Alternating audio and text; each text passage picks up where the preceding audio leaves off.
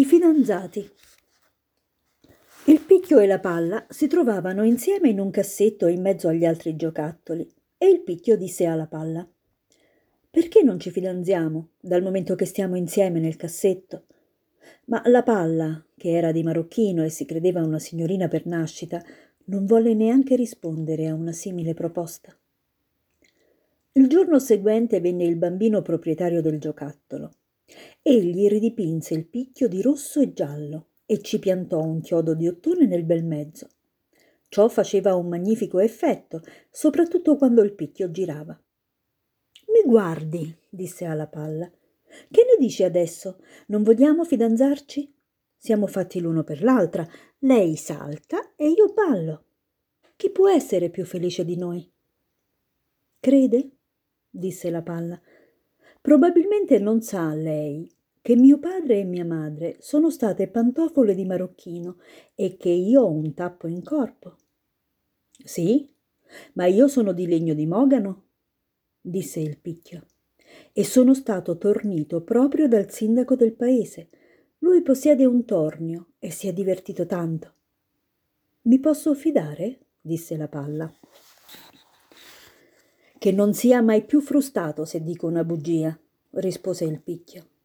Mm, parla bene lei, disse la palla, ma io non posso accettare, perché sono, per così dire, mezza fidanzata con un rondone.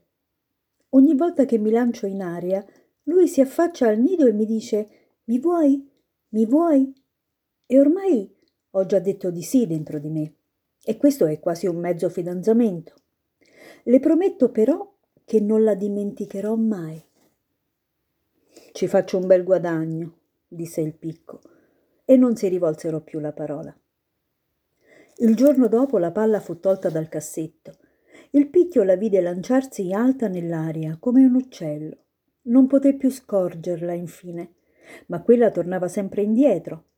Non appena toccava terra, però, spiccava un gran salto. E questo o dipendeva da nostalgia o dal tappo che aveva in corpo. La nona volta la palla scomparve e non tornò più. Il bambino la cercò tanto, ma non la trovò.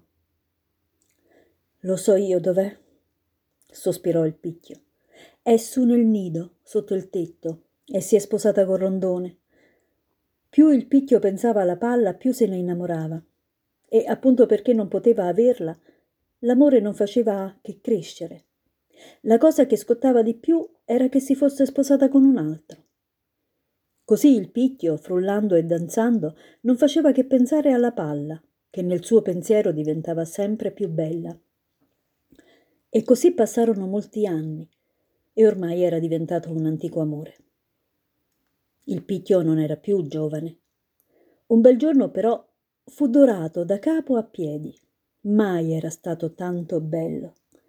Adesso era un picchio d'oro e saltava, saltava da dar le vertigini. Un godimento straordinario. Ma all'improvviso saltò troppo in alto e sparì. Cercarono e cercarono, perfino giù in cantina, ma non si riuscì a trovarlo. Dov'era andato? Era saltato nel deposito della spazzatura dove c'era un po' di tutto. Torsi di cavolo, manici di scope e tanti calcinacci caduti dalla grondaia. Sono capitato proprio bene. Qui la doratura me la perdo presto. E poi, chi sono tutti questi pitocchi che mi stanno intorno? E di soppiatto gettò uno sguardo a un lungo torso di cavolo che era stato raschiato in un modo esagerato e una strana cosa rotonda che aveva tutto l'aspetto di una mela vizza. Non era una mela, era una vecchia palla che era rimasta molti anni nella grondaia e che l'acqua aveva tutta afflosciata. Dio sia lodato. Ecco finalmente qualcuno del mio ceto con cui si può scambiare una parola, disse la palla, osservando il picchio dorato. Io in fondo sono di marocchino, disse, e sono stata cucita da dita di damigella e ho anche un tappo in corpo. Ma chi lo crederebbe a guardarmi ora? Ero in procinto di sposarmi con un rondone, ma poi caddi nella grondaia e ci rimasi per cinque anni a marcire nell'acqua. È molto, creda, per una signorina. Il picchio non disse nulla. Pensava al suo antico amore e più ascoltava, più si persuadeva che era proprio lei. A un tratto arrivò la domestica per vuotare il secchio dell'immondizia. Oh bella, ma questo è il picchio d'oro, disse. Il picchio fu riportato nella stanza con tutti gli onori, della palla invece non si seppe nulla. Il picchio non parlò più di lei, del suo antico amore.